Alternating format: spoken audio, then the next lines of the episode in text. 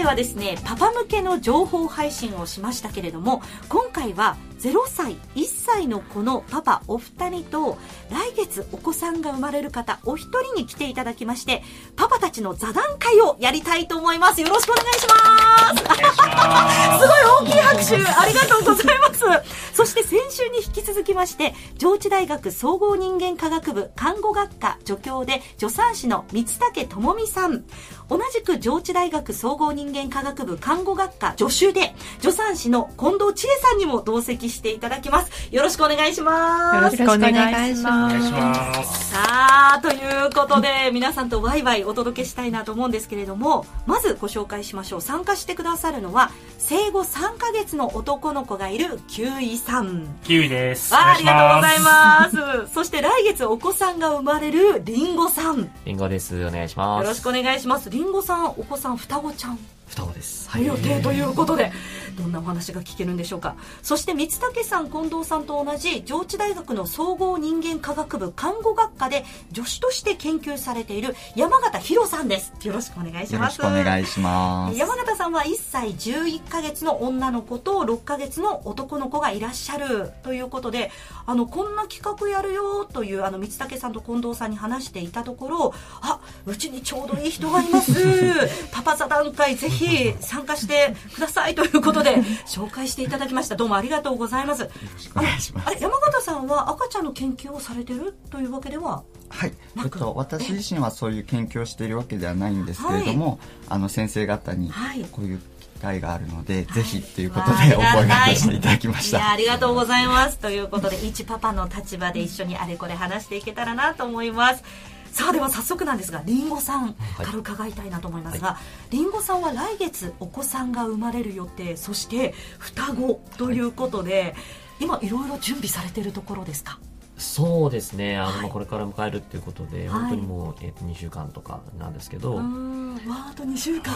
そうですね。あの次検診があって、はい、えー、そのその後もえっと、入院になるのではいはい、で双子なので一応、あ。のまあ、計画運命とかの帝王切開でっていう形なので、まあ、予定日もな、まあ、おおそらくずれないのかなと思うので、どんなスケジュールでどうしていこうかみたいなところをい。ろいろと話しながらやってるんですね。わあもう、キウイさんどうですか？出産2週間前ってどんなお気持ちだったか覚えてますか？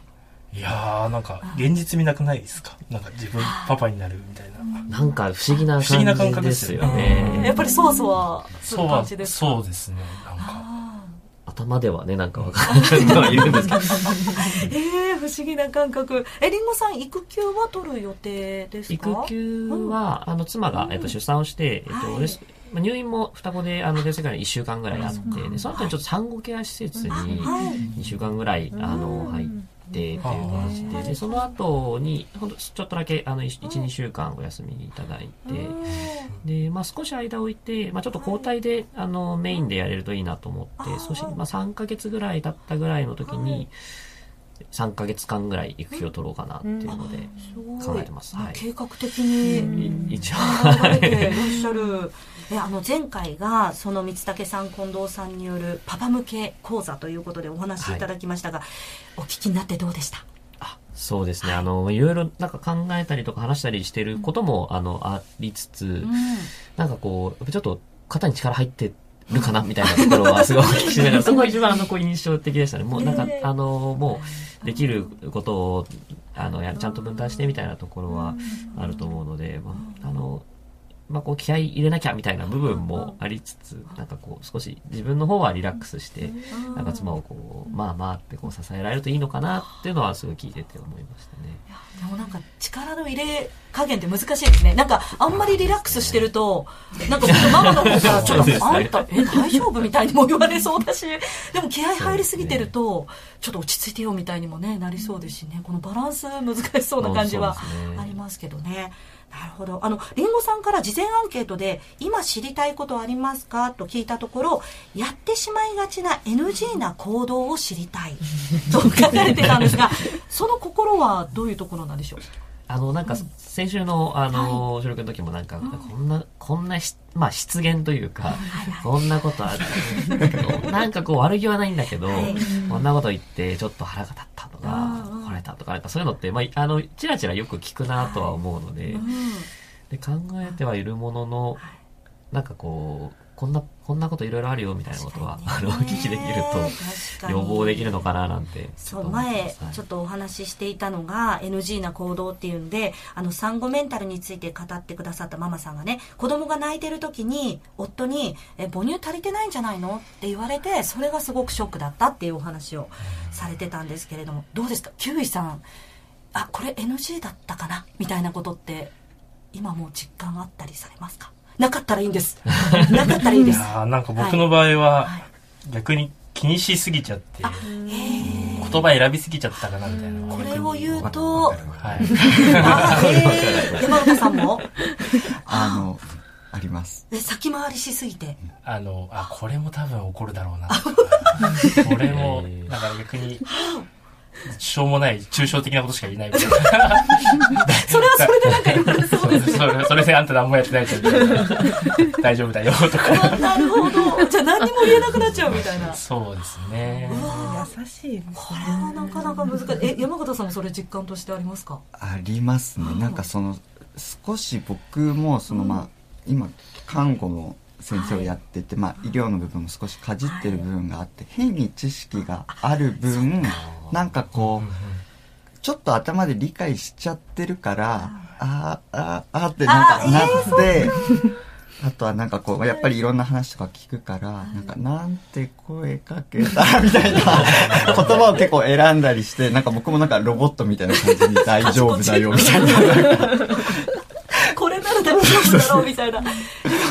あの近藤さんもねあの前回のお話でもされてましたけれども、はい、なんかどうしても声かけってサポートするために声かけしたい優しい声かけしたいと思っててもやっぱりパパの方もすごい遠慮してるというかこれ合ってるかなっていうのはあるんですね。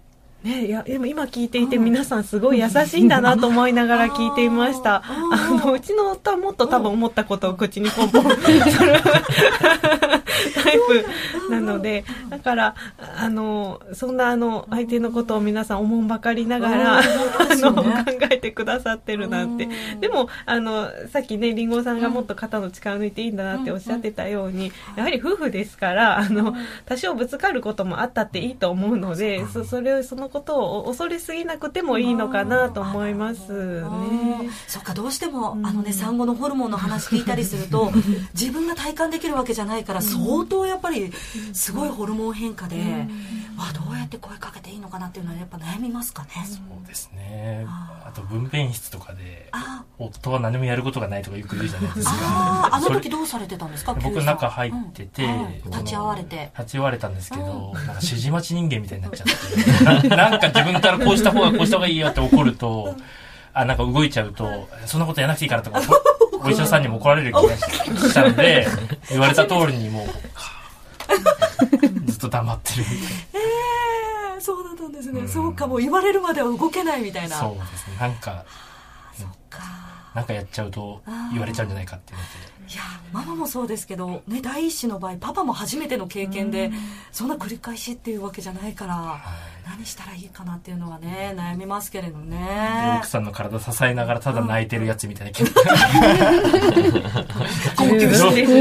モいやつみたいないやでもそれでも嬉しかったように思いますけどもね。ということでそのキウイさんは生後3か月のこの育児中ということなんですが、えちなみに奥さんは出産のタイミングで仕事を辞められて今は専業主婦をされているということなんですけど、はい、キウイさんはそのままずっと働き続けているという状況と伺っております。であのキウイさんもいろいろとあしまったってさっきはねあの気を使ってちょっと発言にブレーキかかってますっていうお話もあったんですけどあしまったっていう経験がもうあるということでぜひそんなちょっと具体例を伺っていきたいんですがはい。はい。えっと、例えばですね、はい、先週お食い初めをしたんですけど。おめでとうございます。あの、僕、家も買って最近、もう、義理のお母さんの家の、まあ、奥さんの実家ですね、歩いて5分のところに買ったんですよ。うわそれは。助かるんじゃないですか、いやそれもまあちょっとチャキチャキの義理のお母さんなんで、あの半径500メートル以内に家買ったら500万払ったるって。かっこいい。かっこいいって言って家買ったんですよで、おかげでその義理のお母さんとか義理の妹もすごい子育てに参加してくれるんで、奥さんと義理のお母さんと妹さんがもうチームになって育ててる状態なんですね。すごい強力なもうタッグが もうもうチーム。できてるはい。チャキチャキチームまあ、言い方変えると、あのチームプラス僕みたいになってるんですよ。あれキュウイさん一人だけちょっと外枠についてる感じそうですね。だから、ちょっと、この、うん頼りすぎちゃってる部分もありますし、はい例えば先週だとお食い初めセットを義理のお母さん購入してくれて写真撮影したんですね。で、みんなでワイワイやってるんですよ、女子3人で。いいですねで、僕、まあもうそろそろいいかなと思って寝転がってテレビ見てたら、え、何その態度って。どうでもいいのとか言われちゃって。ちょっとあえもう写真撮影おしまいみたいな僕は、僕は、まあその、あの、可愛くないわけじゃなくて、ある程度のところ終えたんですよ。あ、はい、はい、おしまい。自分としてはもう終わりだよ。はい、と思ったら、え、何それ？え、何寝てんの？とか。えしかもそれママだけじゃなくてあの義理のお母さんやはい。妹さんからもチームとして怒られる、怒られます。いやそうか。その熱量みたいなことですかね、はい。にギャップがある。だから今度、ね、あの、玉ひよがやってる撮影スタジオ行こうとあか、はなんか、僕も可愛くないわけじゃなくて、熱量は絶対的に違うっていうのは最近感じます。いなるほど。えそれはどうですか？山形さんどうですか？あの、ん。僕恥ずかしながら、うん。子供生まれるまで、んそれこそお食い初めとか、はい。お宮参りとか、あの全く知らなかったんいです。や同じくですそうママも知らない。であのアプリで見てわかるぐらい。あとなんか今だとこう、ハーフバースデーフォトとか、ね1歳フォトとか、はいはい。でなんかうちの妻は割とそういう方に熱量を持っていたので、はい。僕はなんかそういうイベントごと、まあ決して嫌いなわけではないんですけど、うんなんかまずワンクッション、ん。そこを知らないのかでこう突っ込まれるみたいな、そもそも。こんなにもう周りで言われてるのに、届いてないのあなたにはっていう。ななるほど。な何も知らないのねとかっていうところから始まってしまうのでちょっともうなんかそれこそその熱量の差とかあとはまあそのううちは、えっと、妻の実家の方あ、まあ、地方なんですけど、あの同じような感じでこう、お母さんと妹とかっていう感じなのでそこやっぱチームに 離れててもちゃんとチームになってる。でなんか僕とか、まあ、向こうのお父さんとかもちょっと肩身が狭いはい。なのでそうあの気持ちはお察ししますこれでもなんか遡りますけど、本当両家の考え方とかにもよりませんか？なんかこっちの家では全部やってきましたみたいな考えだと、え、やるのが当たり前でしょってなるし、え、うちではそういうのは全然もうシンプルでしたよ、だと、え、やるの？ってなりますしね。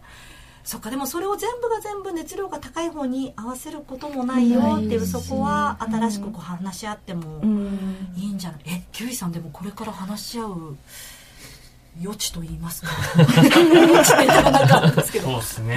だからこれ難しいとこっすよね。ね。だって、ね。それはイベントやるとか、しっかり、あの、可愛がるとか、はいはい。いや、全イベントしっかりやる方が子供にとっては嬉しいし、え、そんなやんなくていいよの方は絶対的に議論として負けません。ねなんかねそうですよ可愛いこの第一子の時にこれだけやって自分たちに足かせになる場合もあるんですよね。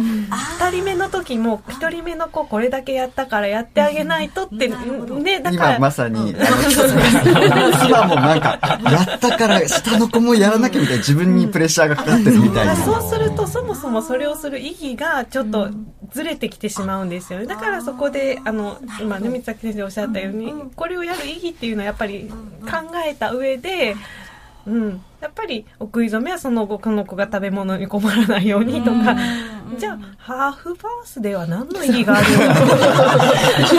か新しいものが生まれるとそう、ねそうなんです。だからマンスリーフォトとかも今結構やってる方多いんですけど、気づいたらもうその、あの、今月11ヶ月ぐらいになってくると過ぎてたとかね。後半はだんだん。なってくるので、やはり、あのね、でもまあ楽しむことも大事なので、あの、なので、ただそれを、あの、義務にしすぎない方がいいのかなとは思いますよね。うんうんじゃあそこもほど自分たちに合った温度感っていうのも、あとあれですねそそこ合わせるのも大変だから本当なんか もうあだってご自宅でゴロンってなったわけですもんねはい。そうですよね いや、これが多いんですよ。ちょっと。結構他にも多いありますよね。例えば、写真の数が、僕が奥さんと赤ちゃんのを撮ってないって怒られましたわかる。でもね、あでもねってごめんなさい、タメ口になっちゃったんですけど、あの、パパに撮ってもらうと自分がブスなんですよ。ね、本当そうでだか。写真一緒にちょっと、一緒に勉強しようって言った。いや、キウイさんはお上手だだと思いますよ、きっと。いやいやいやでもなんか親戚に怒られまあそれも親戚に怒る あの奥さん側の親戚に。少ないんじゃない？キウイ取れやと思うとなえなんで奥さんの方がと少なくてお前ばっか写ってんねんって言われて。確かにと思って。確かに、え、それはもともとあんまり撮る習慣が習慣ないんですけどやっぱり親戚からしたらうんやっぱりそうですね。熱量が低く見えるんじゃないですか。あー、もっと入れてよって、はい。えー撮りたいっていうふうには思ってはいる。いやそもそも習慣がないんで、うんそっか、パッと出して撮るっていう習慣がないから、はい。そこでちょっと奥さんとの枚数の。見てねのあ、うん。見てねってアップしてはいはい。あれもう奥さんと奥さんの妹とお母さんの写真がダーってあって、そっか、そこにもうお母さんと妹さんも入ってるから、はい。もうそこのチェックも入るわけですもう親ね。戚中が入ってるので。キキウイがアップロードしましたが少なすぎるんですよ。しかも1枚とか。はい。そうそうそう3枚。少ないっつって、他の人200枚ぐらいあげるそうそうそう あるわ。でもそれと同じの求められるのもちょっと辛いは辛い。ってこと辛いですかね。なんか難しいなって思います。本当ですね。うん、リンゴさんどうですか？これからもしかしたら。リンゴさんでもお写真もしかしたら。ああ、割と、まあなんか撮ろうと思うときは、うんなん。かしっかり撮ったりするんで。うん、なんかそれこそ、あの、入門フォトとかは、はいはい。いやなんか頼頼もうみたいなこと言ってたんで、えお金出さなくても俺取るけどみあたいなー。感じはあるので、そういうのは別にいいかなと思うんですけど、ただあのその今あのついこの間、うん。あの見てねのアプリの、はい。あのインバイあの招待リンクが来て、あその話してるって、ああ、まさしく。これこれいるの？とか言って言ってたんですけど、えーいや、見てねはでも必須。皆さんやられてるんだ。あれは素晴らしいサービスですね。あのすぐ振り返れるのもいいですよね。ね。あの1年前のこの時期どうだった？みたいなのも振り返れたりしますけど。新しいものが出てくるなと思いました。えどうですか？あのーそうやって式典が終わった後はゴロンとしそうなタイプですか？まあでも終わりの境目わかんないですよね。お開きですとか言って言うわけでもないですもんね。そうなんですよ。ゴロンとしちゃいそうですね。自分家だったらそうですよね。ね。いやそっかなるほど。いやキュウイさん他にもあるということなんですがどんなまああしまったという経験。いっぱいありますね。ありすぎて。もうぜひ伺っておきたいです。じゃあ例えば、はい、あのぼ朝起きた時に、はい。夜泣きに気づかず絶望がよくありますね。あこれはなぜ自分は気づかなかったんだ？そうです。ママ一人に終わって。よく寝たって起きたら 真っ暗な部屋で奥さんがおっぱいあげててすごい疲れた顔しててえっ？て。怖いなぁそう僕は起きないタイプなんですけど、すごいありそうだな。かえそれでも奥さんから何か言われたりはあるんですか？言われたことはないです。あああじゃあうんご自身がちょっとあ申し訳なかったなっていう気持ちになってるっていう。自分で気楽なもんだなって思って思います。奥さんは2時間起きとかに起きてあげてると思うとね。うんうん。山形さんどうですか？僕自身もともとちょっと睡眠が浅いのであそれこそ子供生まれる前から絶対夜泣きは気づくって思ってたんですね、はいはい。自負があったんですけど、そんなことはない。ですーそれとこれと別でした。いやなんか、あ毎回気づかないわけじゃないんですけど、はいはい。なんかもう逆に子守歌じゃないですけど、あ の聞こえなくなってきちゃってあ途中からやっぱりもう起きれないおもう気づかず僕も本当に朝起きたとかでちょっとこう本当に夜中ひどかった時とかにうん。朝ぐったりした妻の顔を見るとかは何回もありうわー。そうするとうわしまったみたいな。でも近藤さんのねお話によると本当にそれ役割分担でいいんじゃないかってお話もありましたよね。すね。私としては寝てくれて安心というか、うん。同じように起きちゃうん。だったらん。寝室分けた方がいいのかなっていうぐらいの考えだったので、まあ寝てられるん。だったらまあ同じ部屋にいてもいてもらってもいいのかな。だからでそれこそやはりお父さんたち昼間仕事してますから、で仕事に支障が出るといけませんし、まあ、なのでその分お母さんも日中はだから休ませてはもらいますけどね子供が寝たら。えそういうことそうか。キュウイさん、うん。話し合ったりは僕起きた方がいい？とかなんかサポートすることある？とかっていうやり取りはあったりされます？いやだからそれも僕が多分うまく話してないんでしょうね。もうちゃんとあこれ言ったらもしかしたら怒らせちゃうかなっていうのがあって起きた時もまた指示待ち人間みたいなこう。手組んで。手組んで。ちょっとゆらゆらしてみたりして。うん僕にやることはないよなとか思っちゃったりしてちょっと申し訳ないですね。いやーそっかでもパパもそうやって思ってるんだなっていうこともね分かりますしね。そう寝てくれてんだったらそれはそれでいいよみたいな。りん。ごさんも僕も気づかなそうだなっていうのは今からもう想像して。結構眠り、もうあの、山下さん逆で眠り深いタイプなので、うんうんうん。今でもなんか例えば地震があったんだけど全く起きなかったとか、であの妻が起きてたとかそういうのよくあるんで、もうそんなんじゃ起きないよね絶対っていう冷たい姿勢をちょっとあ れってママとしては起きてもらった方が嬉しいのかな？近藤さんどうですか？いや起きてもらってもやっぱりあの授乳だとお父さんに代わってもらうことはできないのでそれだったらあの寝てくれてる方があー。まあそれか一瞬起きてうん。あありがとねってうん。朝4時からバトンタッチするよとかうんなんかそういうそうですね。本当にあの、やっぱりで毎日毎日あの泣き続けるわけじゃなくてやっぱ赤ちゃんも日によってあこの夜はよく泣いたなっていう日と、うん。まあ、今日は比較的寝たなっていう日があるので、そその差ぐらいはあの感じ取ってもらえれば あのもしかしたらあのお母さんとしては気持ちはねあの共有してもらえるとあれなのかもしれないけどでもそこは。は発信お女性側もやはりそそういう部分はねあの言わずにも分かってくれるっていう姿勢じゃなくってやっぱり伝える努力はした方がいいとは思いますよね。うん。そうか。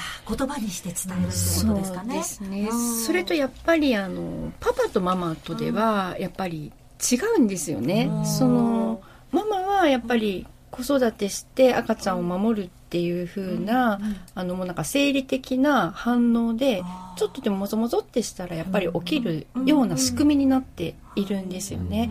でそれをやっぱりパパに求めるのはうん。なかなか難しいとあ思います。だからパパたちもママと同じようにできないことに対して自分を責めちゃうとそれこそ今また今度パパの 育児困難みたいな状況になっちゃうからそこはあの違うんだっていうこともそれぞれがやっぱり理解するっていうのも大事かなっては思いますね。ひょいさん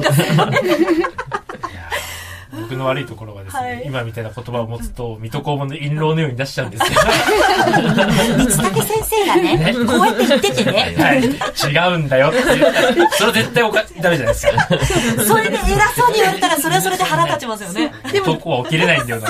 でも大事なのはやっぱり気遣うってことなんですよね。気遣う。気遣う。だからこれはまあそのい一生とは言わないです。だから最初のまずは1ヶ月。そして近藤先生のあの研究でもやっぱり3ヶ月ぐらいは睡眠のパターンがね、あの子供の睡眠パターンが整う時期っていうので、だからその寝て起きて鮮やかんと思ったら、さっきあの近藤先生が言ったみたいに、あれ大丈夫だったとか、あの今何かしようかとか、そう。でさっきのあのちょっと寝転がっちゃうっていうのももうちょっとテレビ見てもいいかなとか。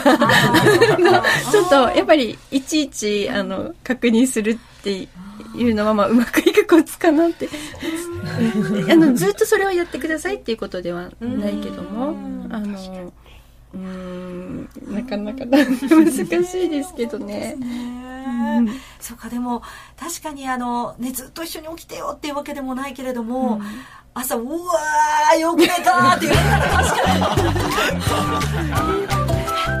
今回のベビマヨ座談会前半はここまでです。同時に配信されています後半も皆さんぜひお聞きください。